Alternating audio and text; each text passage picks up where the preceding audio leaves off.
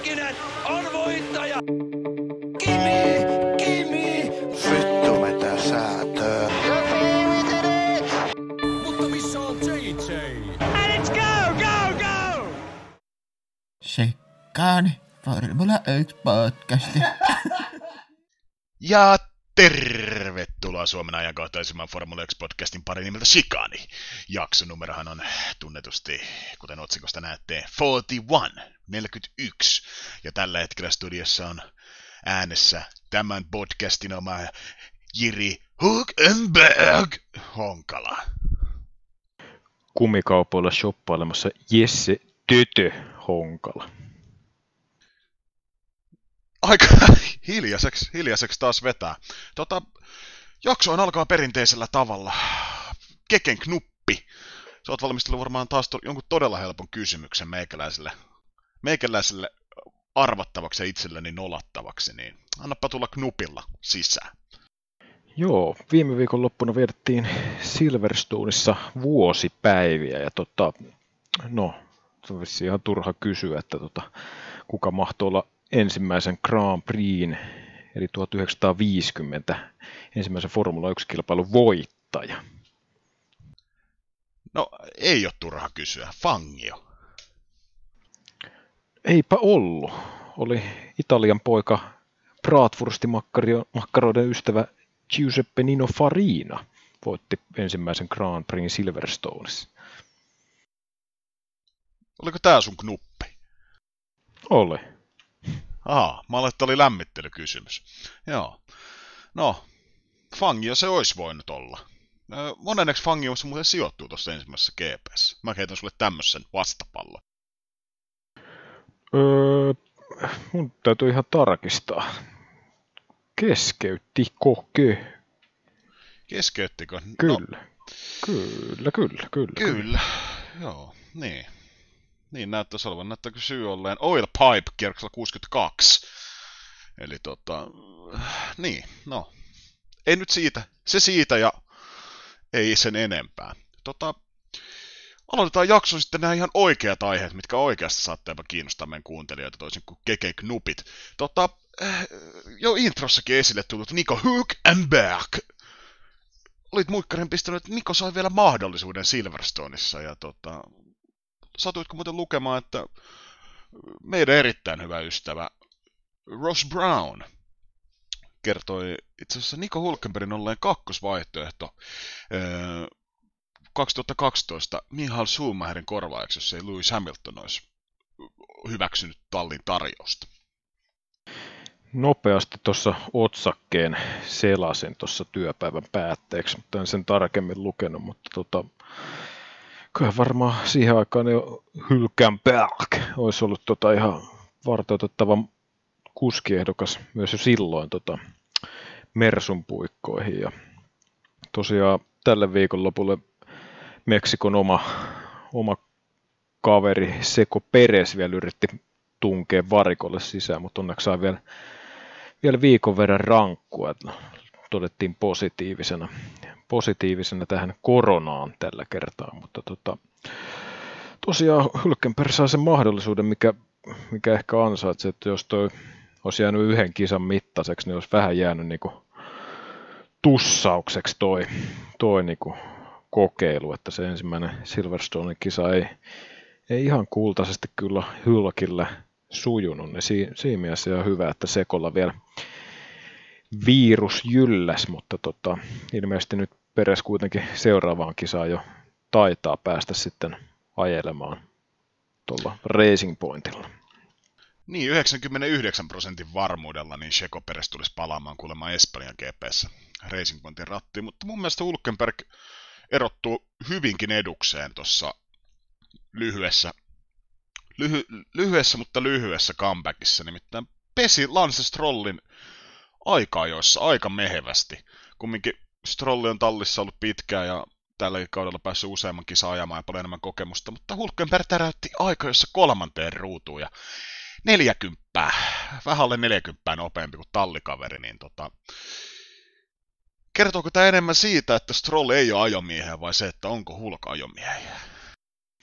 Se on varmaan sekä että, että No tässä, tässä podcastissa on ainakin moneen kertaan jo survastu bootsilla sinne ojan pohjalle ja ehkä välillä ihan jopa aiheesta, mutta kyllä Hylkenperi niin kuin ihan, ihan rattimiehiä näyttää olevan, että kuitenkin pystyy tuollaisen tauon jälkeen, vaikka tuossa nyt viikko sitten vähän pääsi kurvailemaan, mutta kyllä se tauko on aina tauko ja siihen nähden niin kuin erittäin hyvä suoritus. Ei tuossa nyt ihan hirveästi, hirveästi varmaan olisi tuolla autolla pystynyt niin kuin enää liputtaa kovempaa aikaa, että siinä mielessä kyllä käytti sen mahdollisuuden hyväksi, mikä hänelle sitten suotiin ja siinä mielessä, kun tämä lyhyt stintti tässä on takana päin nyt ainakin tällä, tältä osaa, niin tota, nostaa kyllä Hylkenperin osakkeita, osakkeita mun mielestä aika hyvin, että siinä voi olla jopa niin kuin ensi kaudella jotain chanssia, että sieltä saa se ihan omankin ajopaikan. Ja silloin kun viime kauden päätteeksi Hylkenperi tiputettiin rellulta helvettiin, niin tota, mun mielestä taas jossain haastattelussa sanoa, että ei, ei usko, että se ura niin kuin tähän loppuu tällä tavalla, että aikoo kyllä taistella vielä jatkossakin tuosta kuskin paikasta ja nämä suoritukset niin kuin ainakin edesauttaa sen mahdollisessa saamisessa sitten tota ensi kautta tai sitä seuraavaa kautta silmällä pitää. Niin, mitä sä luulet, missä tallissa esimerkiksi voitaisiin nähdä Niko Hulkenberg ensi kaudella? Jaa, öö, no mä veikkaan, että no, rellu on ainakin kiinni ja sieltä taitaa molemmin puolella vähän intressit nollassa, mutta öö, haassi voisi olla yksi vaihtoehto, että siellä, siellä on tälläkin kaudella kynnetty aika, aika huolella. Toki autokin nyt on luvalla sanoen paska niin kuin verrattain vi, viime kauteenkin, mutta tota, on siellä kuskeellakin tekemistä ja sitten tietysti öö, Kimin paikka mahdollisesti voi vapautua tämän kauden jälkeen, että siinä voisi olla pari sellaista jokeripaikkaa Hylkenperille. Niin, miten ehkä varsinaisesti Niko Hulkenbergin fanipoikin on kuulunut ikinä, mutta kyllä tuo nyt näytöt, mitä tuossa pystyy antamaan tässä jälkimmäisessä Silverstonein osakilpailussa ja aika, jossa niin kyllä mun mielestä herra Gridille vieläkin kuuluu. Kuuluu ja innolla odotetaan, jos Hulkenberg pääsisi vielä rakentamaan toista aaltoa urallaan, niin sanotusti. Tota, ihan mielenkiintoinen muuten tilastofakta. Tilastojen ystäviämme shikaanikot olemme, niin tota, Kimi Räikkönhän täräytti ennätyksen, että eniten kisoja ajet, osa niin kuin noita kierroksia ajettu Formula 1. 16 845 kierrosta on miehellä tällä hetkellä pykälässä. Pykälässä ja tota, varmaan ehkäpä toi Alonso tulee tosta vielä sitten, jos Kimi tämän kauden jälkeen päättää uransa Formula 1, niin Alonso on tällä hetkellä noin semmoinen nopealla laskukaavalla vähän alle 70 kierrosta jäljestä Räikkösen nyky, nykyennätystä, että jos Alonso muutamankin kauden ajaa, niin tulee olemaan kyllä ykkösenä tossa tilastossa, mutta kohtahan myös Kimillä tulee se täyteen, että eniten osakilpailuja ajanut herrasmies Formula 1. Tulee tulla tällä kaudella ihan tuossa muutaman kisan jälkeen jo täyteen. Niin, Kimiä nyt tietysti tunnetusti ei paljon tilastot kiinnosta, mutta tota, kyllä siinä on aika monta kierrosta kurvailtu noilla formuloilla, niin jonkun verran tietotaitoa ukolla kyllä takataskussa. Niin, tota, jatketaan suomalais, suomalaislasien läpi katsottuna. Saatiin tällä männä viikolla loistavia uutisia. Jo useamman viikon huhuttu Valtteri Bottaksen jatkosopimus Mercedekselle varmistettiin vihdoin. Ja no, yksivuotinen pahvian sieltä taas tuli.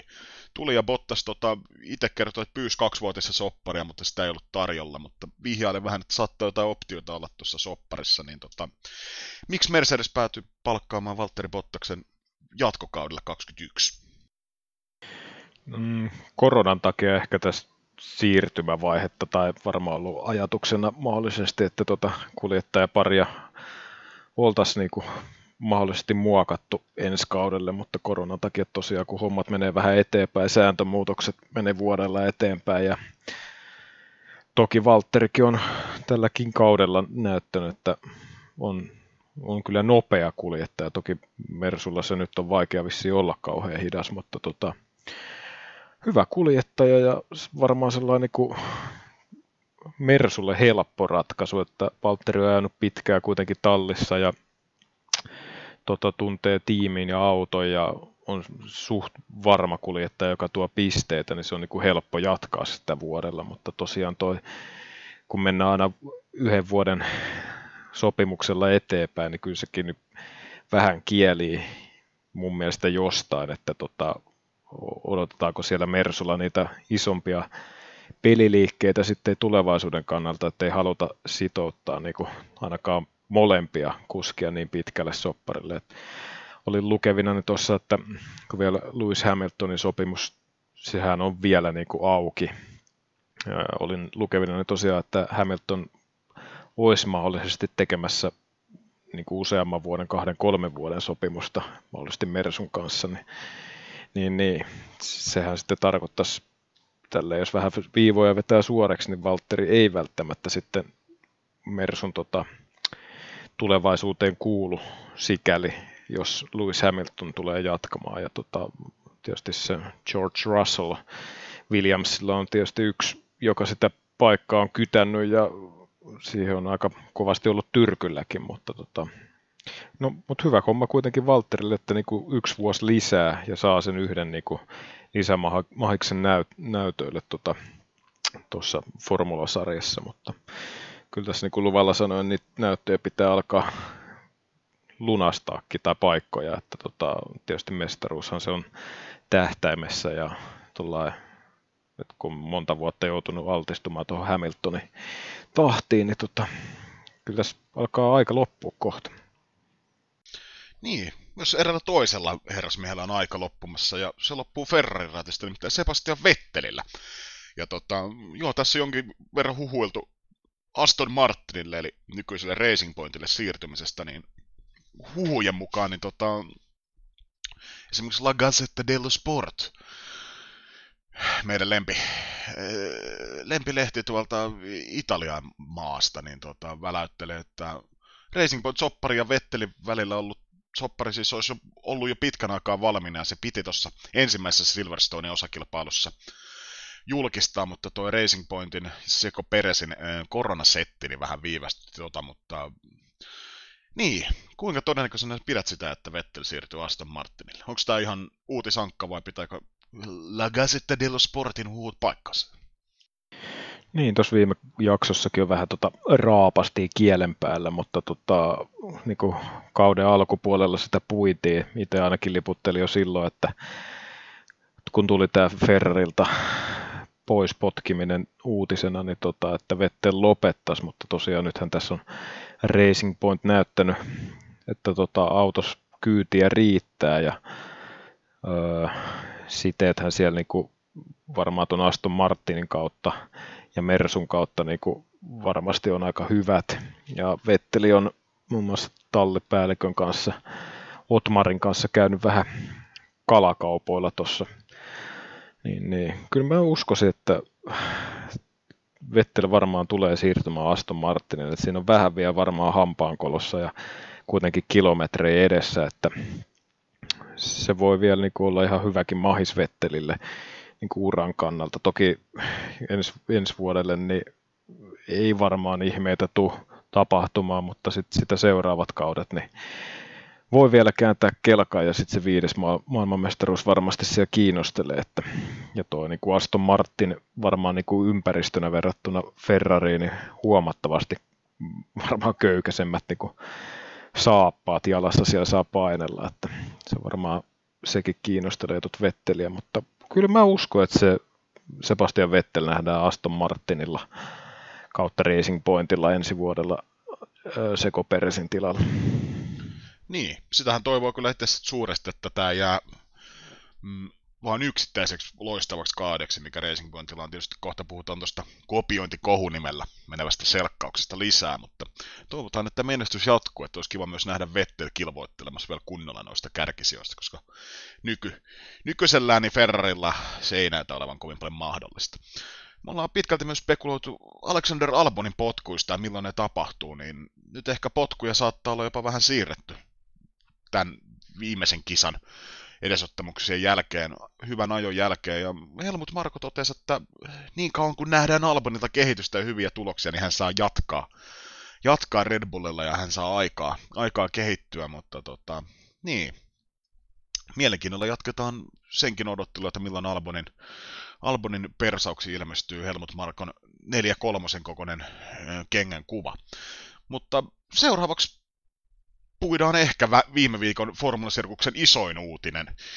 FIA vihdoin ja viimein sai langetettua jonkinnäköisen rangaistuksen Racing Pointille näistä jäähdytysputkista, break ducts nimellä Lontooksi menevät setit, mitä oli Mercedekseltä ostettu viime vuonna. Ja ja säännöthän muuttu silleen, että 2020 niin sun pitää itse suunnitella noin, sä et saa ostaa niitä toisin kuin 2019, niin rangaistuksena 400 tonnin sakko ja 15 pistettä valmistajien, valmistajien tota, mestaruuspistettä pois, niin oliko tämä nyt hyvä penaltti vai ei? Niin, penaltin määrä, niin kuin en osaa ihan suorilta sanoa, että tota, onko se nyt sopivan kokonen tai ei. Ja tuossa Discordissahan sitä Sonnien kanssa vähän puitiin ja on siinä tietysti, jos sitä miettii siltä kannalta, että paljon tuolla se ja äh, jäähdytysosien valmistaminen maksaa ja niistä saatava se hyöty, niin tota, siinä mielessä toi voisi olla 400 tonnia kautta 15 pistettä, tallepistettä. Voisi olla ehkä niin kuin tavallaan kohtuullinen, koska ei tuo Racing Pointin vauhti niin kuin kokonaisuudessaan johdu tästä jäähdytysosista, mutta sitten taas toisaalta, toisaalta se ehkä linjanveto olisi voinut olla ehkä pikkusen selkeämpi ja rajumpi, koska nyt tämä jättää vähän taas sitten silleen, silleen kysymysmerkkejä, että jos on niinku tavallaan kielletty osia kuitenkin rahalla niin sanotusti selviää. Toki tuo 15 pistettäkin voi olla tosi arvokas kauden loputtua, koska siellä on ne miljoonat, miljoonat tota, TV-dollarit tai jenit, mitkä siellä vaihtaa sitten omistajaa, niin ne voi sitten tietysti kasvattaa tuota kokonaismenekkiä, mutta tota, niin, toi on vähän, mä oon itse vähän niin kuin kahden piipun vaiheella, että onko toi niinku, no vähempää se ei voi olla, mutta mä en tiedä paljonko sitten olisi ollut kohtuullinen määrä. Että sekin tietysti, että jos otetaan kaikki tallipisteet pois, niin ymmärrän kyllä niin kuin Fiankin tavallaan sen puolen, että mistä tuo ehkä koostuu, ja sitten ymmärrän kyllä sen, senkin, että minkä takia osa liputtaa sitä, että kaikki pisteet kokonaan pois. Että Mä en tiedä, onko tuohon niinku olemassa sellaista oikeaa ratkaisua vai mitä sä oot mieltä? Niin, no kyllä mun mielestä talli pääsi hyvinkin vähällä tuossa. Tai tavallaan, että tuo rahasumma nyt, no 400 tonnia meikäläiselle on iso, iso summa, mutta tietysti kun miettii tallia ja sitä, että mitä tuolla autolla saavutetaan, koska toi nyt ei ole varmasti ainut asia, mitä siellä on ehkä, ehkä otettu mallia hopeanuolista, niin tota, niin, mun mielestä olisi voinut olla kovempi rangaistus. Viistalli on jo ilmoittanut ö, tota, valittavansa tästä päätöksestä. Racing Point itsessään, joka ei ole sitä mieltä, että heitä pitäisi näin paljon rangasta, mikä nyt on aika oletettavaa, mutta sitten myös alkuperäinen protesti, protestin tekijä Rellu valittaa McLaren, Ferrari ja Williams tästä päätöksestä. päätöksestä ja niin, Mercedes oli toimittanut kuudes tammikuuta 2020 täyden setin noita 2019 vuoden jäähdytysputkia Racing Pointille ja tota, niin, ensimmäinen ensimmäistä oli jo tullut se kielto, että näitä osia ei saa käyttää tai toimittaa. Toimittaa, mutta tämä kuitattiin sillä, että joo, nämä oli ihan vain varmuudeksi, jos meidän omat jäähdytysputket eivät valmistu noihin talvitesteihin ja muuta. Ja näitä osia ei ikinä käytetty, mutta kyllähän se tota tietysti helpottaa sitä omaa suunnittelua, jos siinä sun pöydällä on ne osat, millaiset haluat tehdä, ja, mutta eihän niitä samoja osia käytetty, niin tota, kyllä tässä, niin, tässä ehkä vähän semmoinen perinteinen, että jos se näyttää ankalta, haisee ankalta ja kuulostaa ankalta, niin todennäköisesti se on ankka, ja mun, mun silmiin niin mun ankkamittari tässä, ankkatutka värähtää tässä verran, että tämä on aivan täyttä paskapuhetta, paskapuhetta, ja tota, sen takia myös nuo muutkin tallit on tästä teke- tekemässä isoa protestia, niin, niin kuin me ollaan aikaisemmissa jaksoissa puhuttu, oikeastaan joka jaksossa puhuttu tästä kopiointikousta, niin tämä määrittää aika pitkälti myös sen, että mikä noiden sisartallien osuus on lajin tulevaisuudessa, mutta tämä saaka, niin lupaan, tai olen hyvinkin varma siitä, että tämä ei pääty tähän, vaan tämä vielä jatkuu keskustelu tästä pitkään. Niin, tuon eilisen kilpailun jälkeen Fiahan tutki nämä Racing Pointin autot ja tota, totesi, että samoja näitä jäähdytysosia käytettiin, mitä on käytetty aiemmissakin kisoissa ja tallihan sai tästä nuhtelut, mikä tietysti pikkusen, pikkusen tota, paskalta kuulostaa. Ja, tota, ja kuitenkin tämä on niin kuin pikkusen, varsinkin jos ei hirveästi lajia seuraa, niin voi kuulostaa vähän oudolta, että Sä ostat toiselta tallilta osia, mikä on laillista, sikäli että ne on ostettu viime vuonna. Tota, mutta sä et saa käyttää niitä, mikä on tietysti kiellettyä. Ne ostamat, se ostetut osat on niinku itsessään kuitenkin laillisia, vaikka ne siis niinku Mersun osat, että niissä ei niinku sinänsä ole mitään ongelmaa. Ja tota, mutta silti ne on kiellettyjä ja sä saat niistä rangaistuksen ja rangaistuksen jälkeen sä saat vaan niinku nuhtelun. Jo, tässä niinku, tämä on vähän sellaista juupas eipäs leikkiä ja mun mielestä niinku tällaisessa tapauksessa, jos FIA niinku oikeasti haluaa, että tämä niinku loppuu, niin kyllä nyt helvetti pitäisi aika selkeästi, selkeästi se ilmoittaa ja varsinkin nämä rangaistukset, että se on niinku joko tai eikä tällä niinku yritetään niinku miellyttää kaikkia ja sille, ettei kukaan suutu. Mutta jos tehdään tällaisia niin kuin, niin kuin toi rangaistus, mistä mä nyt en osannut sanoa, onko se vähän vai, vähän vai sopivasti, niin siinäkin tietysti jos vedetään kunnon rankku, niin se voi luvata, että se niin kuin touhu loppuu siihen paikkaan, niin sitten ei tarvitse niin murehtia tulevaisuudessa sitä, että mihinkä suuntaan tuo laji lähtee. Ja sehän tässä just on pelkona, että tästä alkaa tulla sellainen sarja, että kohta protestoidaan joka toisesta toisesta osasta ja sisartallit ajaa niin kuin periaatteessa vaan sille emotallille sitä niin kuin testiä ja kehitystä ja se ei oikein, oikein mun mielestä kuulu tähän lajiin. Niin kyllä toi, toi herättää, kun tulee joku kummelisketsi jopa mieleen, kun FIA antaa nuhtelut, nuhtelut Racing Pointille. Tämä on löytyy nämä edelleen nämä jäähdytysputket, mitä me kodettiin, että te olette kopioinut, mutta tota, hei, älkää jätkät, älkää nyt ensi kisas jouko jouko, tai sitten me tullaan uudestaan juttelemaan teille. Niin toi, noin nuhtelu, ne on ihan käsittämätön tämän kokoisessa lajissa. Ja kumminkin kun me puhutaan sitten loppupeleissä siitä, että vaikka me puhutaan jäähdytysputkista, niin tavallaan isommassa kuvassa puhutaan myös siitä paljon enemmän, että mitä muutakin on kopioitu ehkä sieltä viime vuoden mestaruusautosta, niin, niin just siitä, että tuo lopulta vaikuttaa kauden päätteeksi todella isosti, isoihin rahasummiin, rahasummiin ja tota, ymmärrän siksi, miksi tuosta täysin väännetään, mutta kaikki tuommoiset nuhtelut ja muuten, ne on ihan jonnin joutavia jakaa mitään tuommoisia. Se ei siinä ole niinku, ei siinä ole mitään järkeä, järkeä, mutta toivottavasti FIA nyt noista, varsinkin nyt kun isot tallit, McLaren rellu, joo vielä isot, mutta se, että kun Ferrari jyrähtää tuosta samasta asiasta, mä luulen, että siellä Fian pojillakin alkaa sitten vähän, vähän rankkuukin, niin tulee muutama nolla ehkä jopa lisää, niin sitten alkaa sitten puhumaan, niin kuin, puhumaan Fiaste oikeata kieltä. Joo, ja tuossa taitaa tässä nuhtelussa olla sellainen sääntöpykälä, että jos onko se nyt tota, kolme tällaista huomautusta, niin sen jälkeen alkaa tulla sitten niin kuin tota, lähtöruuturangaistusta gridille, mutta tota, senkin nyt ehkä voisi sitten ehkä linjata niin kuin vielä selkeämmin niin kuin tällaisessa tapauksessa, että se niin kuin muutos on tapahduttava päivään X mennessä, ettei se tarvi olla niin kuin erikseen, että joku siitä niin kuin protestoi ja näin, vaan niin kuin nopea päätös ja joku deadline ja sitten se on oltava, jos ei se ole, niin sitten niin kuin sen jälkeen lähtee pisteet tai jotain muuta, muuta vastaavaa tai ettei se ole tällaista kikkailua ja pomppimista koko ajan. Niin, kun mietitään esimerkiksi vuoden 2007, kun McLaren niin sai... Silloin lätkästiin muuten sitten oikein isolla pensselillä sitä rankkua.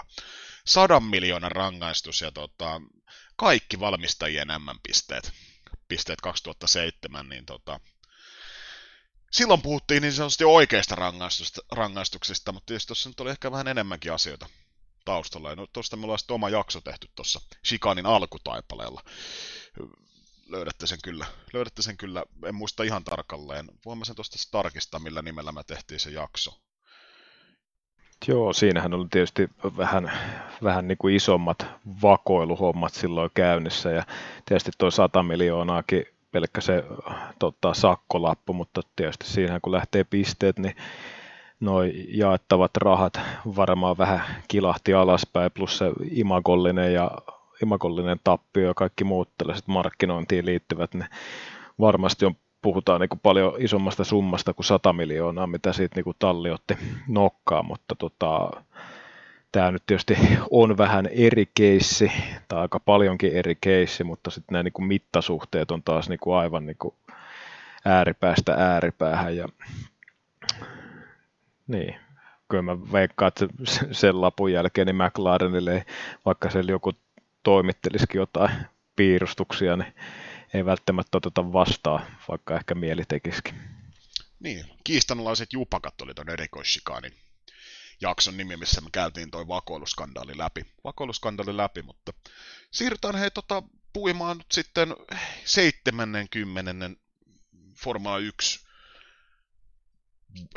juhlavuoden, juhlavuoden osakilpailu, joka ettiin Silverstoneissa, niin varmaan tuttavallisesti ensin aikajoista, aikajoista kiinni. Nähtiin muutoksia viikon takaisin Britannian osakilpailuun sen suhteen, että Pirellin rengas setit oli pehmeämpiä, pykälän pehmeämpiä kuin aikaisemmin, ja se esimerkiksi näkyy aikajoissa käsittääkseni siinä, että 80 oli paalupaikka hitaampi kuin viikon takaisesti, ja senhän nappasi sitten suomalais, suomalaistaan iloisesti Valtteri Bottas. Joo, Bottas otti sen, sen lähdön tuohon niin kuin viikonloppuun niin sanotusti, jos se viikonloppu lähtee aikaa josta, niin ainakin kisaa silmällä pitää, niin mitä perään kuulutettiin, että paalulta pitää päästä lähteä tai sitten ensimmäisessä kurvissa, kurvissa sitten ohittaa, jos ei paalulle, pääse. Ja tota, Bottas teki sen, mitkä oli niin minimi oikeastaan ja pystyi lyömään Hamiltonin tuossa aikaa jossa ja oli se muitakin yllättäjiä, ainakin oma, omassa kirjanpidossa tämä sun kaimapoika Hülkenberg pystyy ajaa Racing Pointin tosiaan kolmanneksi. Ero toki Mersuun, aika merkittävä, 90 taisi olla paalupaikkaa. Verstappen, no se nyt ei ollut yllätys, mutta Ricardo viidenteen ruutuun, se oli ihan positiivista pystyi pesemään tallikaveria aika reilulla kädellä, sa- samalla lailla kuin tietysti Hulkenberg.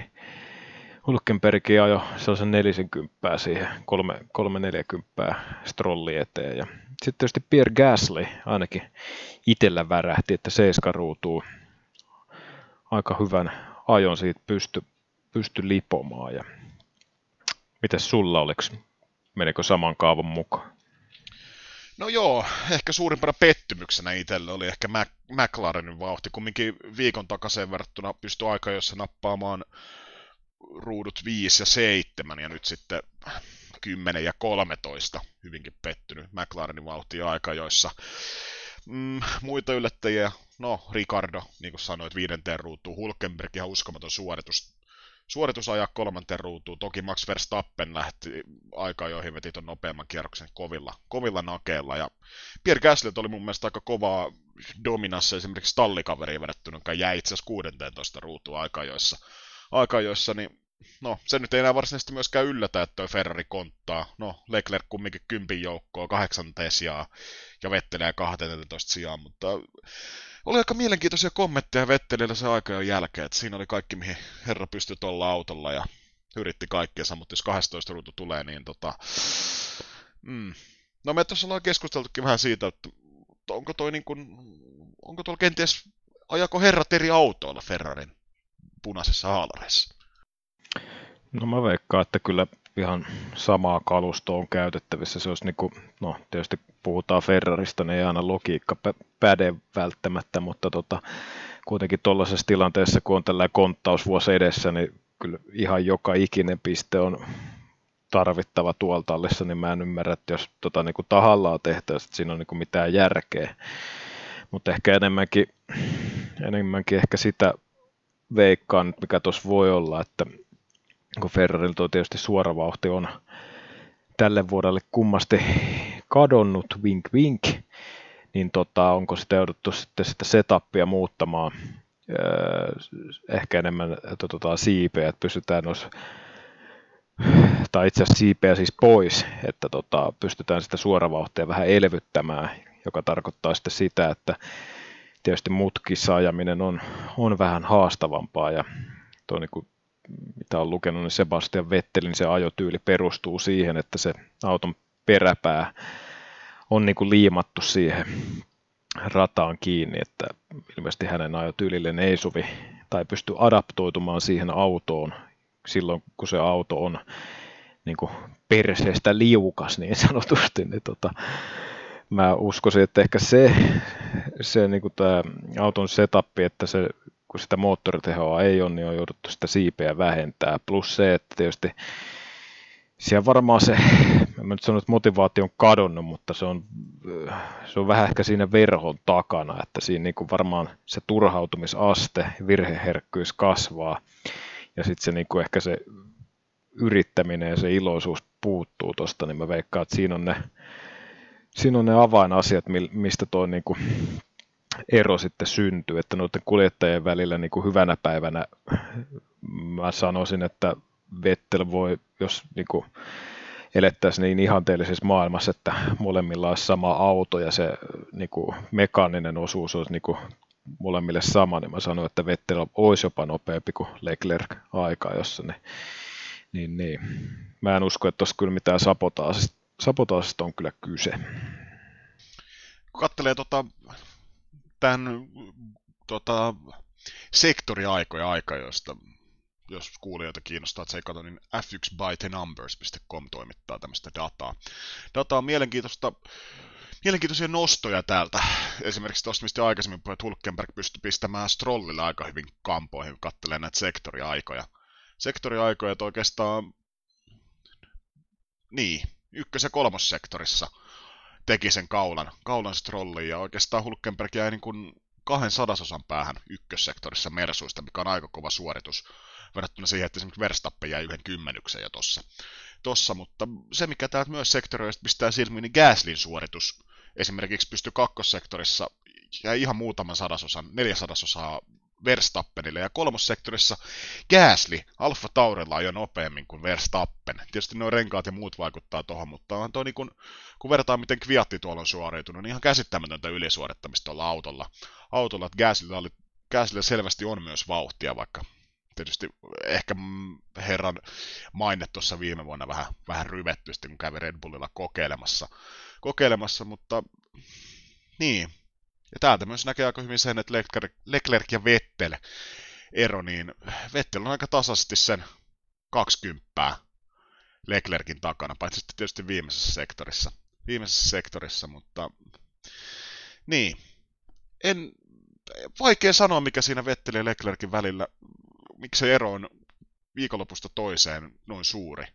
Suuri, mutta tota, aika, aika tota radikaalia kypsymisen merkki. Vähän tuli Fernando Alonsomaiset fibat, fibat siitä, että miten Vettel, Vettel antoi palautetta kesken kisan julkisesti, mitä ehkä ei herralta olla nähty niin kuin ainakaan Ferraratissa noin paasti pitkää aikaa.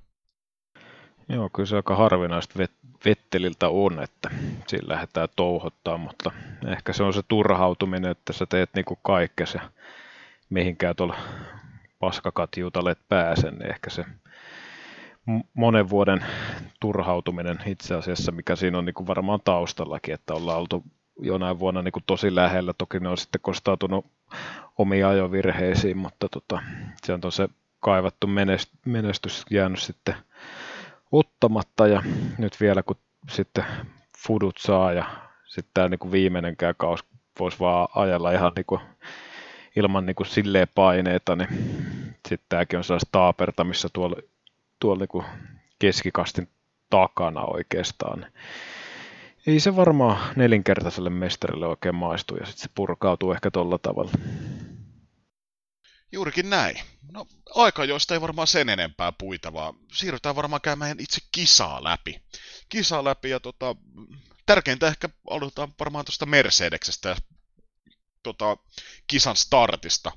Bottaksen tärkein tehtävä oli pitää Hamilton ensimmäiset kurvit takana. Ja mun mielestä Vale suoriutui täysin puhtaan paperin, otti hyvän startin, jopa paremman mun mielestä kuin Hamilton. Ja siinä oli vähän kilvana jo alussa, mutta Valtteri kesti paineet ja pääsi kumminkin ajamaan, no ei päässyt ihan ajamaan maisemaa, mutta otti semmoisen kahden, noin kahden sekunnin kaulan siinä Hamiltonin kisan alkuvaiheessa, mutta ehkä myös hyvänä nostona myös tuolta starteista, niin no, hyvä nosto ei ehkä tämä ole, mutta Niko Hulkenberg ehkä näkyy siinä, että herra ei ole ajanut tällä kaudella vielä osakilpailun osakilpailua, niin startti oli aika luvakattoman huono, varsinkin kun starttaa tuossa kärjessä, missä käytännössä noin herrat vetää viikonlopusta toiseen uskomattoman hyviä startteja. Startteja, niin siinä se ero näkyy aika paljon, mutta Lando Norris, tota, kymmenennestä ruudusta, niin tota, nappas päänahat sekä Alexander Albonista sekä Charles Leclercistä ensimmäisellä kierroksella rohkealla kilvanajolla.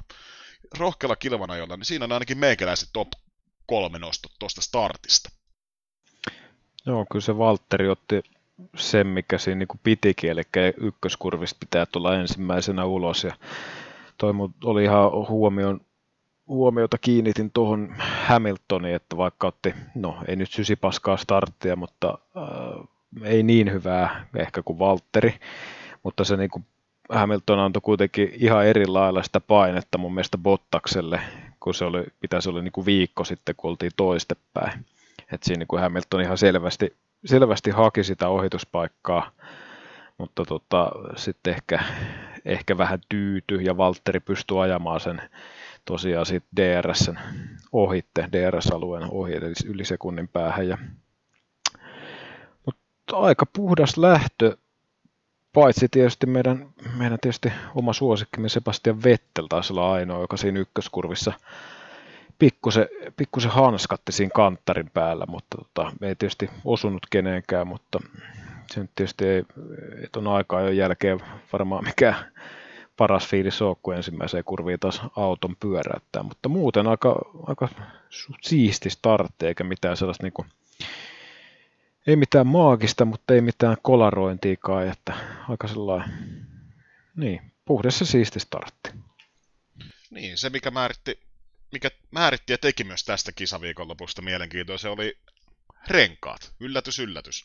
Viime viikolla oli Pirelli rengasshow ja nyt taas renkaat määritti, mutta tietysti ei vähän eri tavalla kuin viime viikonloppuna, niin aika nopeasti tuli ilmille se, että esimerkiksi Mercedeseni toi rengas sulaa alle todella nopeasti.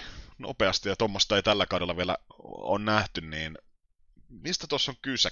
kyse. Tietysti nyt tiedetään se, että Pirelli vaihtoi rengasseukset pehmeämpiin viime viikon lopusta, mutta taisi tulla vähän kaikille yllätyksinä toi renkaiden sulaminen. Joo, siis suurimpana tekijänä on tietysti se, että mentiin niin kuin pykälän verran pehmeämpää, jolla yritettiin vähän välttää sitä viime kilpailun viime kilpailussa tapahtunut, että ne kumit alkaa paukkua alle. Mutta tota, tietysti Silverstoneissa oli, oli helvetin kuva, niin kuin katsoi tota asteita, oliko 30, yli 30 siellä oli, että tota, se varmaan tuli vähän silmille jokaiselle. Ja selvästikin varsinkin niin kuin Mersulle ja mun mielestä niin kuin McLarenille. Että tota, näillä mediumirenkailla, oliko kuinka kauan siinä nyt pystyttiin ajamaan, ootas mä tarkistan tuosta. Hamilton ajo 14 kierrosta ja Bottas 13, kun tultiin varikolle. Albon kävi jo kuudennella kierroksella, Gasly seitsemännellä, niin tota, ja kun noi, ne niin kuin ihan selkeästi Mersullakin, niin oli rakkulo, rakkuloita ja kuoriutumista, ja tota se vauhti niin kuin alkoi hiipua jo siinä niin kuin just 6-7 kierroksen jälkeen, kun katon, katon ainakin noita kierrosaikoja, niin Verstappen alkoi ajaa niin kuin samaa vauhtia sitten jo niin kuin vähän kovempaa, kun vertaa niin kuin Mersu-kaksikkoon. Niin siinä alkoi niin kuin ensimmäisen kerran jo vähän värähtää ajatus mielessä, että saisiko tästä oikein kisan aikaiseksi. Niin, mikä se on se syy, miksi esimerkiksi toi, no tietysti Verstappen ajoi kovalla renkaalla, mutta sulihan se kova renkas paljon nopeammin Mercedeksen alla kuin esimerkiksi Red Bullilla, niin mistä johtuu kahden tallin, kärkitallin välinen noin suuri ero, joka siis oli ihan se silmiin nähtävä ero, vaikka tultiin maaliin, maaliin niin Verstappenin, niin kuin lähetyksessä, lähetyksessä puhuttiin, Verstappenin rengas on kuin pakasta vedetty, ja Mersulla on älyttömät rakkulat molemmissa molemmissa renkaissa tai kaikissa renkaissa ja molemmissa autoissa, autoissa niin siis mistä toi johtuu, johtuu tämä kyseinen ero tallien välillä? Mersun puolella tuli varmaan no heti kisan jälkeen vähän arvioitu, että olisiko siis vähän pienemmällä rengaspaineella pystytty ajaa niin kuin Red Bullin puolella. Ja tota, en mä tiedä sitten, onko Red Bulli niin, niin paljon sitten, toimiiko se auto silleen, että se rengas vaan säästyy paremmin. Että niin kuin ihan selkeästi Mersu, Mersulla ja McLarenilla oli niin kuin samanlaisia huolia, että se rengas niin kuin suli heti alle. Kun sitten taas just Red Bullia oli ja sitten oli tota, Alfa Taurilla oli ihan hyvää menoa ja Leclerc pystyi niin kuin myös ajamaan, tota, kävi vaihtaa kierroksella 18 renkaat ja pystyi kuitenkin niillä kovilla renkailla sitten lipluttelemaan ihan sinne loppuun asti, eikä ne renkaat niin kuin, siis silmin nähden niin pahas kuin olisi ollut mun mielestä kuin esimerkiksi Mersulla. Niin tota, mä en tiedä, onko Mersu vähän sitten lähtenyt takkia viilu auki, auki tähän 70 kisaan ja siellä on vähän torkahdettu tuon ehkä setupin kanssa eikä ole osattu arvioida, koska on kuitenkin niin, niin ylivoimasta ollut tämä alkukauden meininki, että, että olisiko sitten Red Bulli ottanut pienen, pienen riskin tai sitten osannut vaan autoa säätää sitten sen mukaan. En, en sen parempaa kyllä pysty tähän heittämään. Niin, rengaspaineista myös Lewis Hamilton valitteli kisan aikana, niin siis mitä, mitä tuo käytännössä tarkoittaa, että Red Bull ajaa pienemmän rengaspaineella. Miksi, miksi Mercedes ottaa korkeamman rengaspaineen? Mitä se tarkoittaa käytännössä renkaalle? Niin, no siis sehän tietysti vaikuttaa tuohon auton balanssiin ja miten auto on ajettava. Onko sitä niin kuin ajateltu, kun on harjoituksissa vedetty, että se, se rengaspaine sitten tota, on sen balanssin kanssa hyvä, että tietysti kovempi rengas, niin tota, vähän ehkä sitä vauhtia tuo mahdollisesti, pienempi renga, rengaspaine saattaa sitä pitoa tuoda ja vieritä vastusta toki lisätä, mutta, tota, mutta eihän nämä paineerot siis ole mitään niin kuin ihan älyttömiä, että puhutaan ihan pienistä pihautuksista, että mikä noissa se ero on, mutta laji on herkkä, niin tota, pienetkin, pienetkin, tota, pienetkin muutokset niin kuin vaikuttaa siinä pitkässä juoksussa, mutta en mä usko, että se mistään niin kuin pelkistä rengaspaineista tuo juttu voi olla, että kyllä siinä niin kuin varmaan tuo Red Bullin auto ja Verstappenin ajotyyli vaan, vaan niin kuin oli se kombinaatio, millä Mersut pystyttiin lyömään.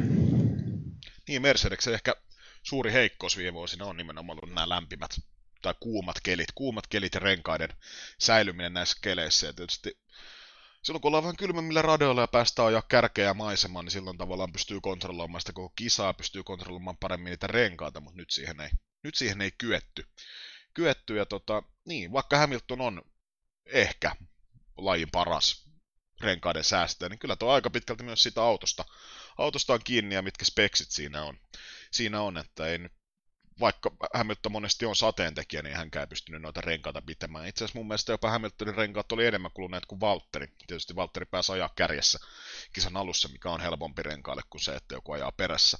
Perässä ja varsinkin kun Hamilton koitti, koitti full attackia siinä alussa, niin varmasti sen takia myös renkaat suli enemmän. Mutta niin, rengaskulma teki mielenkiintoisen koko kisasta ja kaikki näytti olevan Bottaksen hanskassa. Hanskassa, kunnes sitten tajuttiin, että Verstappeni niin pystyy hardilla jatkamaan, veti 26 kierroksen stintin. Stintin ja tota, silloin oli vielä mielessä, että Verstappen vetäisi yhdellä pysähdyksellä, py, pysähdyksellä mutta kävi nappamassa mediumitalle. Kuuden kierroksen pysähdys ja tota, mediumilla pääsi kärkeen ja ei muuta kuin vielä harditalle ja aika helpon näköisesti kisan voitto.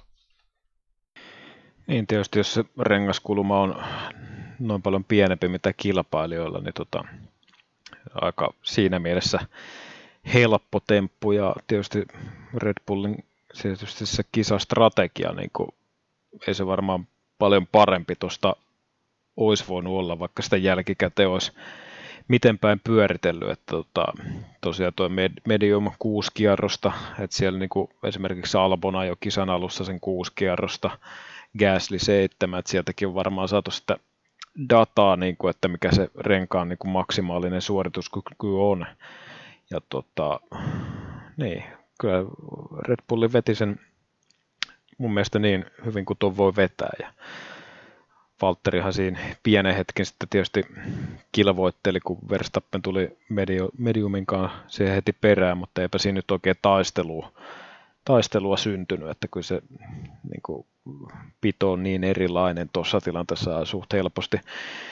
Verstappen pääski ohi, eikä siinä tietysti nyt kannata tuossa vaiheessa kisaa niin kuin ihan hampaa tirvessä taistella, jos toisella on tuoreet renkaat ja itsellä on jo siinä niin kuin yli kymmenen kierrosta takana, niin ei siinä ole mitään järkeä siinä vaiheessa. Niin, ja tuo taktinen peli, niin tavallaan hävisikö Mersu jo ton osakilpailun voiton lauantain aika, joissa Q3, kun, tai kun Verstappen otti kovat renkaat alle, teki oman aikansa ja Mersu vetikin mediumilla, niin hävittiinkö se osakilpailu jo siihen? Ei. Eihän. No mitä, mitä Mercedes olisi voinut tehdä paremmin? Paremmin enää, että okei, okay, aika on ajettu, niin mitä Mercedes olisi pitänyt tehdä sunnuntain kisassa, että oltaisiin päästy kärkeen? Mm, no tietysti se, että oltaisiin ajettu se hardilla, niin siis se olisi ollut yksi, mutta mä en usko, että sillä olisi kisaa voitettu. Sillä olisi ehkä voitosta taisteltu ehkä vähän paremmin, mutta tuo rengaskulma on kuitenkin ollut niin suurta, että tota, mä uskon, että Verstappen olisi noissa olosuhteissa voittanut joka tapauksessa, mutta tota, jos nyt jälkiviisaana voisi sanoa, niin ehdottomasti niin kuin Hardilla ajanut sen Q2, niin kuin Verstappen teki, ja sitten ehkä noudattanut vähän samanlaista tota, strategiaa, ehkä tietysti pienillä ei ehkä ihan täysin samoilla kierroksilla olisi pystynyt ajaa noista stinttejä kuin Verstappen, että olisi joutunut vähän ehkä venyttää tuota mediumia tuossa keskellä. Mutta ehkä se suurin syy on se auton setappi. Ja tota, kuinka paljon siinäkin on niin kuin sitten pelivaraa, että pystyykö se sillä pelkällä setupin säädöllä niin kuin ylipäätään tuollaisessa olosuhteessa, jos on 30, yli 30 astetta lämpöä, helvetin kuluttava rata niin kuin renkaille. Ja sitten kun mä en tiedä millä millä mentaliteetillä Mersua on rakennettu tälle kaudelle, että onko se niin kuin haettu sitä, että sieltä niin kuin saadaan se lämpö sinne renkaisiin ja että se käyttää sitä paljon. Niin tota, siinä voi olla sekin, että vaikka sä kuinka olisit saanut täydelliset säädöt tuohon autoon, niin nuo olosuhteet ei vaan oikeasti mahdollista sitä, että sä olisit voinut voittaa. Niin tota, siinä mielessä niin kuin Verstappen olisi, no niin, en mä usko, että tuot Mersu olisi niinku strategialla Verstappenia tuosta kyllä lyön. Niin. No, millaisella strategialla selvästi nyt Botte starttaa paalulta, tulee kolmannen, kolmantena maaliin ja tallikaveri lähtee toiselta, toisesta ruudusta ja tulee toisena maaliin, niin tota, uhrattiinko tuossa Bottas, Bottas sitten Hamilton edes, miten, mikä tämä taktinen sekoilu on se, että kumminkin Bottas on kärkiauto, lähtee paalulta, johtaa kisaa, niin taktiikan takia herra tulee kolmantena maaliin? Mä en tiedä, siis Walterin kommentithan oli vähän sellaisia, että, tota, että se oli niinku ehkä tallin moka.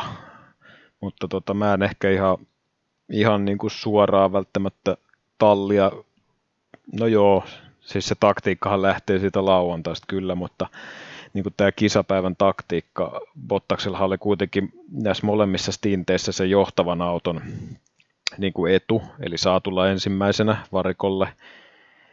Ja mun mielestä siinä, niin kuin, siinä niin kuin ei olisi ehkä, tai en mä tiedä, niin ei olisi ehkä voinut tehdä toisin, koska sitten jos se olisi mennyt toistepäin taas, niin sit siitäkin oltaisiin valitettu. Et se meni niin kuin ainakin ihan oikein, eli Bottas sai tulla molemmille kerroille ensin varikolle, mutta se ehkä se, missä se Hamilton pystyi mun mielestä ratkaisee sen eron oli toi, toi väli, eli kierros 32 ja 41, milloin siis Valtteri tuli varikolle kierroksella 32, otti haarit alle toisen setin ja Hamilton jäi radalle.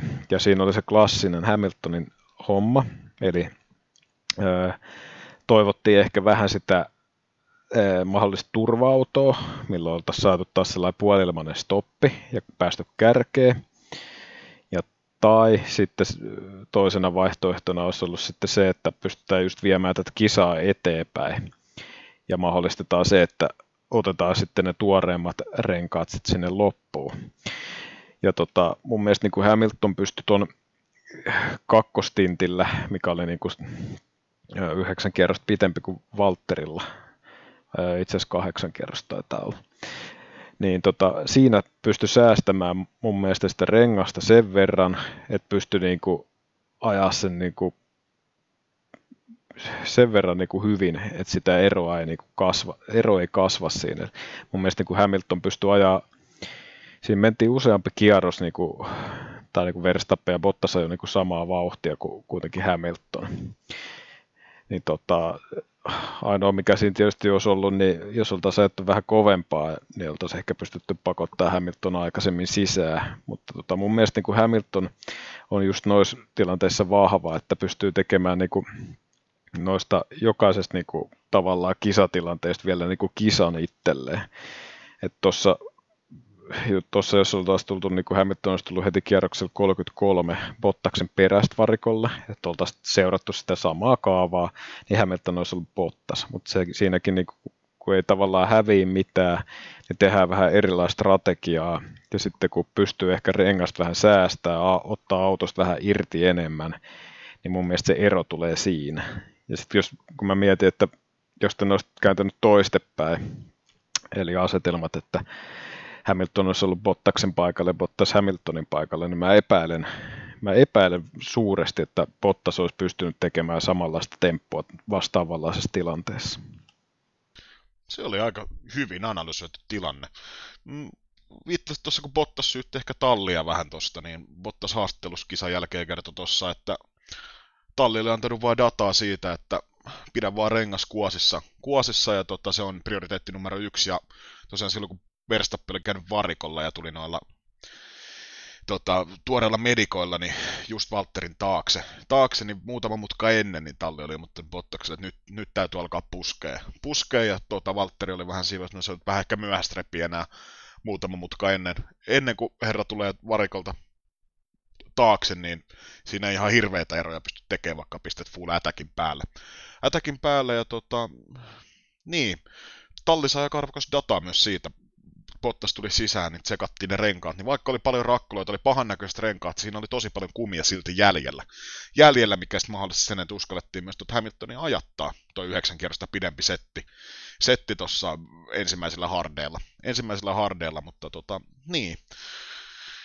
Suomalaiset on harmi, harmi näin, näin, että kävi Bottas tipahti kolmanneksi, mutta kyllähän toi nyt lajin kannalta aika hyvää tekee, että Verstappen pystyi nappaamaan voiton, koska tämä näytti täysin samalta kuin viime vuonna.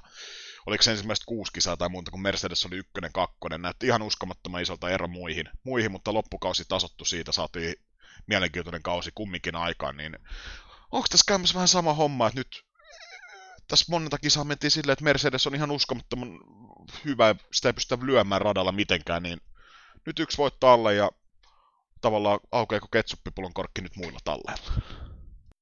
Mm, no ehkä muilla talleilla, tai no kyllä se voi oikeastaan aueta tästä, tästä popposta, niin taitaa olla kyllä Verstappen ja Red Bull, että öö, tällaisen melkein normipäivänä, niin Verstappen on kyllä ainoa, kuka ajosuorituksilla ja auton puolesta pystyy Mersuja haastamaan, että mä nyt pikkusen epäilen, että pullo ei kyllä ihan hirveästi tuu aukee.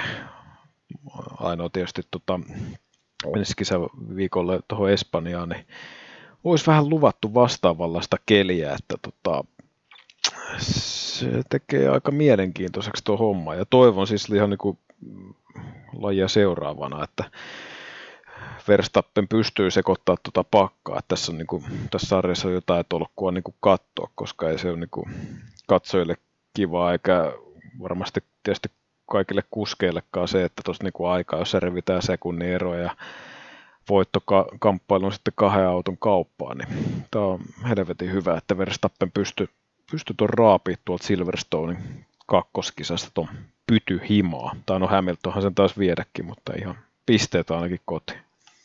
Niin, vielä tuohon Mersu viimeisen loppukanettiin, ainakin itse tykkäsin siitä, miten kisan jälkeen otettiin tuo kumminkin aika nöyrästi vastaan toi homma.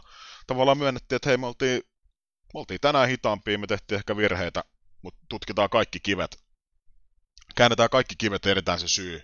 syy ja me tullaan tästä entistä vahvemmin takaisin. Tavallaan tuommoinen mindsetti, mindsetti, mitä ehkä me esimerkiksi kun miettii jotain vaikka Ferraria, Ferraria tavallaan, niin ihan päivä yö ero siinä, että miten noita tilanteet käsitellään ainakin julkisuudessa ja tavallaan jotenkin kertoo aika hyvästä, hyvästä ja rehellisestä työilmapiiristä. Tietysti nyt jos olet dominoinut lajia kuusi vuotta, niin tietysti on vähän helpompi olla tuommoinen rehellinen ja helpompi myöntää noita virheitä, jos niitä sattuu, koska, ja helpompi olla positiivisella mindsetillä koko tallissa, koska on totuttu voittamaan. Niin tota, se oli hienoa nähdä, että myönnettiin, myönnettiin noita virheitä ja myönnettiin, että oltiin hitaampia sun muuta, mutta yksi herra, kuka ei ehkä myöntänyt omaa hitauttaan, niin Sebastian Vettel. Aiemmin mainitsin siitä, että aika rajua tekstiä tallille. Tallille muun muassa kritisoi siitä, että tuli ensimmäisen varkistopin jälkeen joutui ruuhkaan, mistä oli jo aamulla palaverissa puhuttu, puhuttu tiimin kanssa, niin tota, aika suoraan sanoi, että teidän, teidän pitää tietää, että mokasitte tässä. Ja oli aika, aika paljon puhuva, vaikka siinä ei puhetta ollutkaan kisan jälkeen, jos satut katsomaan on, onboardista, kun Vettelin kisainssi onnittelee kisan jälkeen, joo ihan hyvä ajo ja jes, ja Vettelee vastaan minuuttiin mitään. Minuuttiin mitään, tuossa taitaa klippikin olla myös Maikkarin. Maikkarilla löytyy F1 urheiluutisista, niin tota, ei ehkä niin kuin Sebastian Vettel ja Ferrarin tota, yhteinen taival, niin ei ehkä ihan sopusuintaisesti loppumaan, loppumaan eikä romanttisissa sävyissä, vaan kyllä mä luulen, että tuossa niinku, semmoisia alonsomaisia piirteitä tosiaan tullaan vielä näkemään.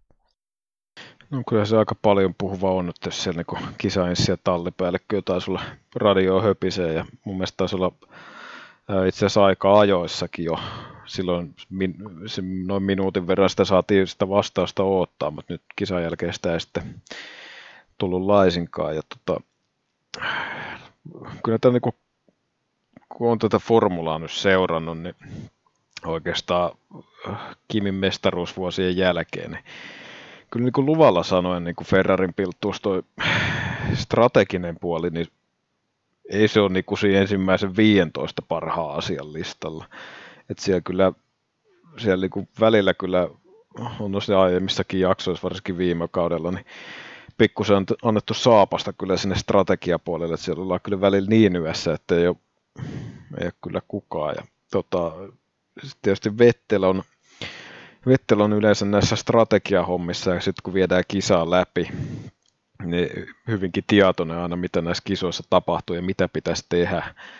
Niin tota, siinä mielessä ehkä vähän ymmärtää Vetteliä, mutta toisaalta Vetteli teki myös ensimmäiseen kurviin sen aika helpohko virheen, mikä tietysti pikkusen backfires tota kisastrategiaa, mutta tota, niin, ehkä tuossa nyt voidaan sanoa jo hyvä lomaltunut, että tuossa niinku Vetteli ja Ferrarin peli on, niinku, tai se yhteispeli on jo menetetty, ja mä en usko, että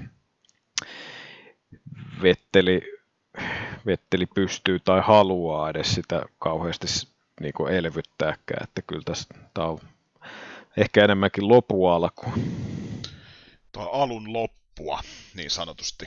Tota, sen sijaan Charles Leclerc yhdellä stopilla, minkä herra itsensä mukaan, niin tota, oli tiimille sanonut, että se, se on semmoinen homma, mikä kannattaa koittaa, koska autossa ei vain yksinkertaisesti ole vauhtia, niin paras lopputulos saadaan sille, että riskeerataan se yönpysähdyksen taktiikka. Herra kahdeksannesta ruudusta neljänteen, neljännelle pallilla, ja se, oli ehkä maks, se olikin maksimi, mitä oli tuona viikonloppuna otettavissa Ferrarilta, niin kyllä tuosta niin kuin puhtaan papereen taas nuori monakolainen selvis verrattuna, verrattuna vanhaan Heppenheimin rehtori viitasusi kettu suuhun, suuhun niin tota, niin. Muita y- yhden stopin taktiikoita. Esteban Okon taisi tehdä yhden stopin taktiikan, kyllä vain. Kaan ja kumminkin mun mielestä Okoniltakin hyvä suoritus. Herra lähti kumminkin 11 ruudusta kahdeksanneksi pisteille. Se oli ehkä se kans, mikä oli otettavissa, koska edellä oli kumminkin no, Ferrari, Red Bull, Racing Pointit. Pääsi kumminkin myös itse asiassa Daniel Ricardo edelle. Ja Ricardo valitteli, että suurin virhe kisassa oli tuo oliko Vettelin spinni tai muu, muu mikä aiheutti sitten Ricardolle vähän päävaivaa kisan aikana. Mm, tai itse asiassa oli niin se teki samanlaisen spinnin kuin Vettel teki tuolla Italiassa, eli siinä pikku, oltiin aika lähellä toista autoa ja sitten siinä pyöräytettiin ympäri, niin siinä taisi olla kyse, että pyörittiin siellä kuin Ankan poikaset. Mutta joo, Oko, niin ihan hyvä paikkaus. Aika jo ei ehkä ollut kyllä ihan maailman paras. Ja tosiaan Leclerc, niin kuin, niin kuin tuot Twitterissä laitoinkin, että taiko kyllä paskasta kultaa taas tuolla Ferrarilla, että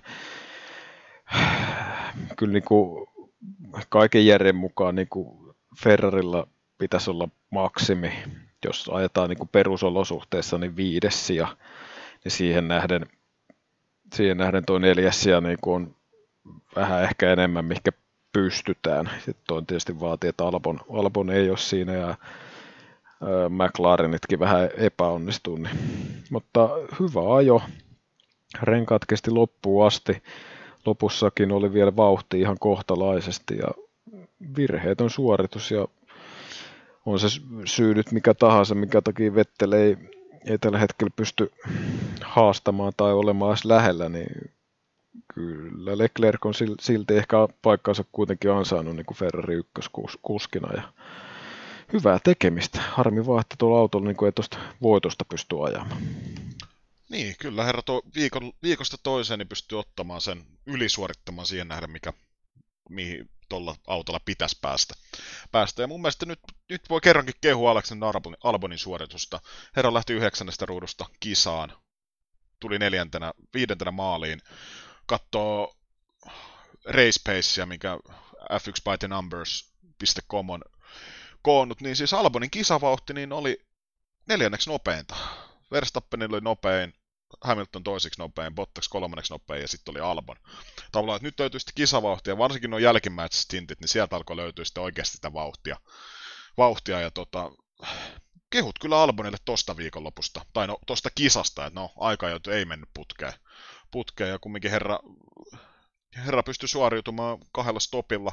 Selvästi ei mediumi kestänyt kuin kuusi kierrosta Red Bullilla tossakaan Albonin alla, mutta kehut myös Albonin suuntaan, ja mä ehkä vielä nostasin tosta, jotkut välätteli Niko Hulkenbergia podiumille, että nyt pääsi lähteä kolmannesta ruudusta, mutta tota, niin, siellä oli vähän strategian kanssa ja renkaiden kanssa ongelmia lopulta seitsemänneksi. Mun mielestä mikä oli lopulta kumminkin ihan positiivinen, positiivinen veto, veto Hulkilta ja ehkä hieman pienoinen pettymys tuo Gasly 11 sija.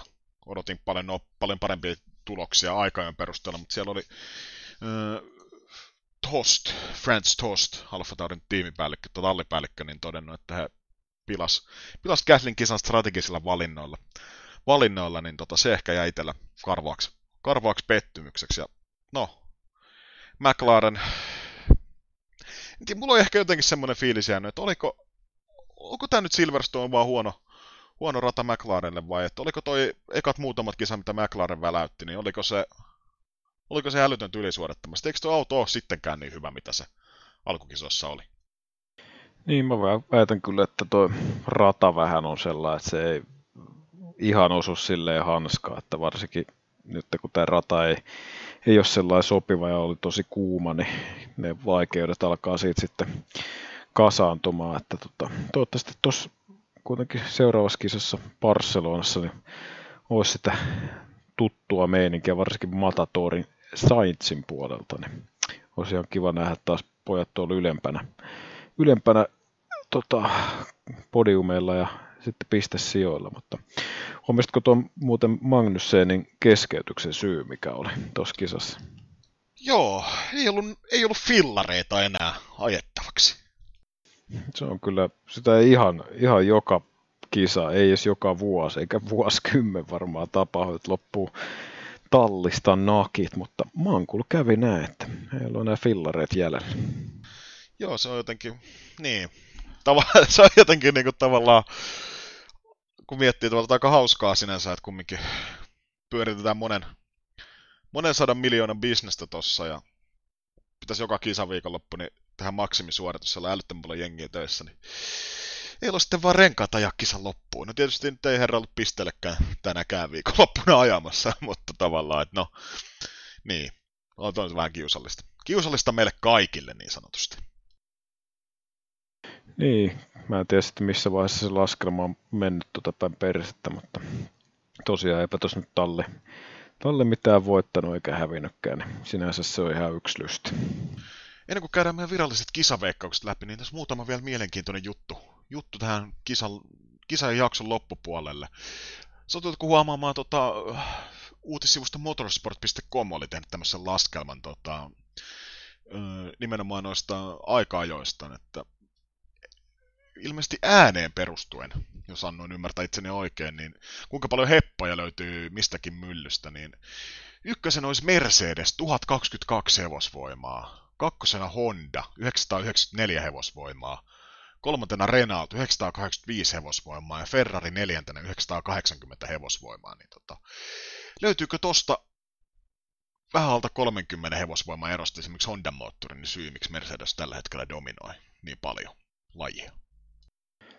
Kyllä se, kyllä se tietysti yksi syy on, mutta tota, kyllä Mersulla on myös ehkä tasapainoisia auto, niin kuin, siis paras auto niin kuin joka paikkaa voisi sanoa, että tietysti kuskit on, molemmat kuskit on niin kuin hyviä, niin kyllä se kokonaisuus ratkaisee. Ja tietysti jos kaakkeja myllystä löytyy, niin totta kai se helpottaa sitä urakkaa, kun pystytään just sitten siipeä laittamaan ehkä vähän enemmän, niin tota, huomaa senkin, että niin kuin Ferrarillakin tuo moottoriteho on tippunut, niin kuinka paljon vaikeuksista talli on, talli on sen jälkeen, niin tota, kyllä tuo aika merkittävä siinä mielessä Toinen mielenkiintoinen keissi muuten itse asiassa kisan aikana oli silloin, kun Hamilton tuli, tuli varikolle niillä kuluneilla hardeilla, eli tämä toinen stoppi, niin aikamoiset niin sanotut Juuselaan savujarrut veti siinä, siis varikko sisääntulon portilla, missä pitäisi hidastaa, hidastaa. Ja tota, tota keissiä ei ollenkaan tutkittu, että ei ole edes tutkintaa, että tuliko Hamilton ylikovaa tuohon öö, viivalle, missä pitää hidastaa, hidastaa vauhti, vauhti varikolle tultaessa, niin ta... saatiinko tuohon ikinä selitystä, että miksi, miksi tota hommaa ei tutkittu, koska noistahan on kumminkin penalttia jaettu, jaettu viime vuosina aika runsaastikin. Niin joo, olin lukevina ne, että tota, FIA oli ilmeisesti ilmoittanut, että siinähän on siis varikon portilla, kun se alkaa tuo 80 rajoitus, niin siinä olisi tutka, joka sitten triggeröityy, jos siinä niin kuin tullaan sen viivan jälkeen, tai että se on koko ajan päällä ja sitten se niin kuin mittaa sitä. Ja ilmeisesti tämä, tämä tässä tapauksessa niin Hamilton saa jarrutettua, vaikka tuossa niin TV-kuvassa niin näytti, että taisi olla 100, yli 100, 100 euroa lasissa, mutta tietysti noin ei aina ole toi TV-kuvassa ja sitten toi data, mitä siihen syötetään, niin ei ole aina ihan synkissä, mutta tota, ehkä uskomme, että Lewis Hamilton sai, sai sen sitten sen verran vauhdin tippumaan, ettei mennyt ylinopeuden puolelle. Niin, tai brittikuskia ei brittien kisassa tutkita jostain kumman syystä. Mielenkiintoisia hetki myös muuten myös kisan lopulla, ennen maaliin, niin tota Max Verstappen körötteli, körötteli kisan kärjessä ja näki rellun perävalot edessään kierroksella ohitettavana, niin tota, ja mielenkiintoista onboard matskua, kun Verstappen kyseli kisaissilta, että kumpikaan tuo rellu mahtaa olla, koska pelkäs pikkasen ehkä, että saattaa olla tuo Esteban Okonin poika, poika tulossa tuossa kierroksella ohittavaksi, mikä on millä hänellä ja Max Verstappenilla niin sanotusti on pikkasen historiaa keskenään. Keskenään ja tota, no, Verstappen onneksi oli kumminkin Ricardo ja säästyttiin, säästyttiin sitten kaikilta draamalta, mitä ehkä Okonin kanssa olisi voinut tuossa aiheutua.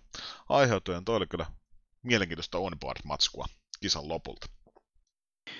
Joo, Verstappen ei varmaan halunnut sen, sen tapahtua, mikä kävi pari vuotta sitten Brasilian kisassa, missä Verstappen johti. Ja Okon itse asiassa oli jo kierroksen jäänyt, mutta halusi kuitenkin ohittaa Verstappenin, että pääsee samalle kierrokselle, mutta siitähän sitten syntyy mälli. Ja sitten kisan jälkeen tietysti Verstappen hävisi, hävisi sen kisavoiton siinä, siinä niin oli pientä sanakopua ja pientä tönimistä, mutta tota, ihan hauska kuitenkin tuolla heitto. Kyllä vain, kyllä vain. Tota, vielä viimeisenä kuulijakysymyksenä meikäläisen kisastudiosta, niin tota, minkä takia nuo autot tuossa kisan loputtua, niin Team Radios kuulla usein, että pick up the rubber, kerää kumit. Kun baarilla jälkeen, kun tulee kotiin, niin samanlainen käsky tulee, niin tota, miksi, miksi aut, autot kerää kumeja, lisää kumia renkaissa? Mikä järki tuossa? Mistä on kyse? No ainakin se, että siihen saadaan, kun sitä tietysti lämpimällä nakilla vedetään kumiin, niin tota, ää, kerätään tietysti painoa siihen, painoa siihen autoon, niin ei tule alipainoiseksi. Sitä yllättävän paljon siihen niin kuin määrällisesti kertyy, niin mä uskon, että se on, se on se syy. Ainakin joskus oli, että en tiedä onko nyt sitten tavat muuttunut, mutta epäilen, että se, sillä yritetään välttää sitä auton alipainoisuutta tai sen mahdollisuutta. Joo, näin olen itsekin antanut ymmärtää. Hyvä, että saatiin vahvistus sieltä. Hei, totta, käydään nyt Chikanikkojen viralliset veikkaukset läpi. Eli meillähän on siis kauden aikana se, että Chikanikot keskenään veikkailee joka kisaa ennen paulupaikan äh, saavuttaneen kuskin sekä top kolmosen. Jokaisesta oikeasta vastauksesta saa yhden pisteen. Ja muistaakseni oliko viisi, ei, kun, ei ollutkaan enää viisi. Niin mitkä se oli tilanne tällä hetkellä kisoja? Sä taisit johtaa. Öö, ennen, ennen eilistä kilpailua oli 7-4 meikäläiselle ja tota, aikaa, johon meni molemmilla päin perseen reikään, niin kuin tapoihin kuuluu. Ja tota, meikäläisen toi kärkitrio, taisi veikata Hamilton, Bottas, Verstappen, ja sulla taisi olla Bottas, Hamilton, Verstappen, eli sullehan sieltä narahti yksi piste, eli tilanne on 7-5 meikäläisen eduksi tällä hetkellä, kun suunnataan kohti Espanjaa. Niin, ja sulla on do the honors ja tee ensimmäisenä veikkaukset tuonne Espanjan viikonloppuun. Mä vedän aika tylsä, tylsähköt, eli mä veikkaan, että Paalulle ajaa Lewis Hamilton ja kisassa voittaa Max Verstappen kakkoseksi ja Lewis Hamilton ja Valtteri Bottas tyytyy kolmanteen sijaan, eli samanlainen kisatulos kuin tästä Silverstoneista. Joo, no mä lähden sillä, että paalupaikana ajaa Valtteri Bottas. Ykköseksi ajaa Max Verstappen, kakkoseksi ajaa Valtteri Bottas ja kolmanneksi Lewis Hamilton. Siinä on meikäläisen trio. Päivän trio. Selvä. Nämä on kirjattu ylös ja sitten viikon päästä katellaan, että menikö taas pitkin mettiä noin veikkaukset. Joo, se nopea tilanne katso sitten F1 Fantasyyn. Fantasyyn, mikä Shikanissa, Shikanilla on oma liiga siellä, missä tällä hetkellä näyttäisi on 37 tallia ja herrasmiestä, tai miksei naistakin, en tiedä, en näe kuin etunimistä ensimmäisen kirjaimen, niin tota, Vuohi Racing 2, R. Paukku-niminen niminen henkilö johtaa. Johtaa liikaa 936 pisteen saldolla ja silloin kärki aika lähellä. Lähellä tuossa top kolmonen niin pääsee 30 25 pisteen sisään. Niilo Team 1 ja Halot pesää löytyy kakkos- ja pallilta. Ja se, mikä mua eniten kiinnostaa, eli oman tallikauden voittaminen. Meikäläinen edelleen näyttäisi olevan 18 siellä pisteen 766, ja teikäläinenhän majailee 23 siellä 673 pisteellä. Eli turvallisessa johdossa teikäläiseen nähden mennään, ja tota, kausihan tässä vaan tiivistyy. Joo, tiivistys jännittyy. Ja tota, kyllä tuo nyt ei jo tuulettaa, että olisi tullut tästäkin kisasta mojovat pisteet, mutta eipä tullut. Eli me, meikäläinen valahtaa kohti peräpäätä, mutta tota, tietysti isäntänä niin se on ihan hyvä olla tuolla peräpäässä ottavana osapuolena. Näin. Joo, pitäisikö meidän räpätä tämä jakso 41 pakettiin ja no, tunnetusti tiedätte, tiedätte, että mikä herkkujen herkku on luvassa loppuun. Se on nimittäin vitsilopetus. Lopetus, ja mä oon valmistellut kolmeportaisen vitsin. Vitsi, ja tota... Mä, niin, onko sulla viimeisiä sanoja ennen kuin mä otan tuosta Estradin haltuun ja räjäytän pajatso? Ei muuta kuin kansi kiinni. Ennen, ennen omaiset on nähneet. Tota, ennen vitsiä, niin tota, seuratkaa meitä sosiaalisen median kanavissa, Shikani F1, löytyy niin Facebookista, Twitteristä. Meillä on oma Discord, missä me johdetaan varsinkin kisaviikonloppuna, mutta kisaviikon, kisaviikonloppua edeltävänä aikana formula-aiheeseen juttuja, missä yli parikymmentä henkilöä taitaa tälläkin hetkellä olla. Ja, olla ja tota, seuratkaa myös Spotifyssa, klikatkaa sitä following, seurataan nappia, niin näette ensimmäisenä kuin jakso. Jakso tulee ilmoille, mutta tota, vitsin pariin, niin tota, satut varmaan tietämään, että tosiaan Silverstoneissa ajettiin tuossa muutama, muutama Formula 1 osakilpailuja osakilpailuja. Ja tota, no, sinne nyt ei valitettavasti yleisö päässyt, päässyt mukaan, mutta tota, tietysti toivottavasti ensi vuonna yleisö pääsee sinne mukaan, mekin joskus sinne, sinne päästään mukaan, niin tota, ruokapuoli on Formula 1 kisaviikonlopussa todella tärkeässä roolissa, varsinkin katsojien kannalta, niin tota, Britit on tunnettu grillikulttuuristaan, niin no, tiedät varmaan perus Suomi, Suomi-grillillä tilaushan menee kuten niin, että lihapiirakka munalla ja maito rahalla, rahalla mutta tota, mitä tämmöinen formulafani voisi tilata vaikka tuommoisessa Silverstonein, Silverstonein läheisyydessä sijaitsevalta grilliltä, jos haluaa vähän, vähän tota, runsaamman, runsaamman annoksensa, annoksen vatsansa. Jaa, en mä tiedä. Kaksi sormea sinapilla. Maggots Beckets. Eli makkaraperunat, mutta tota... Mutta mitä jos sä tutki ole vegaani, niin mitäs tilat silloin? Eikö nyt ei kyllä. Hamiltonin. Ai jumalauta. Se kyllä iski taas päähän kuin metrinen halko tota. no ei se kyllä. Näin, tota joo. Se, se, se kolmiportainen vitsi niin oli siinä. Siinä ja tota, meikäläisen puolesta ei muuta kuin kiitos jaksot kuunnella tähän asti, ei muuta kuin hei, Morbidelli. Ciao. No vittu ei ollut ta... Vittu kun muistais laittaa reki.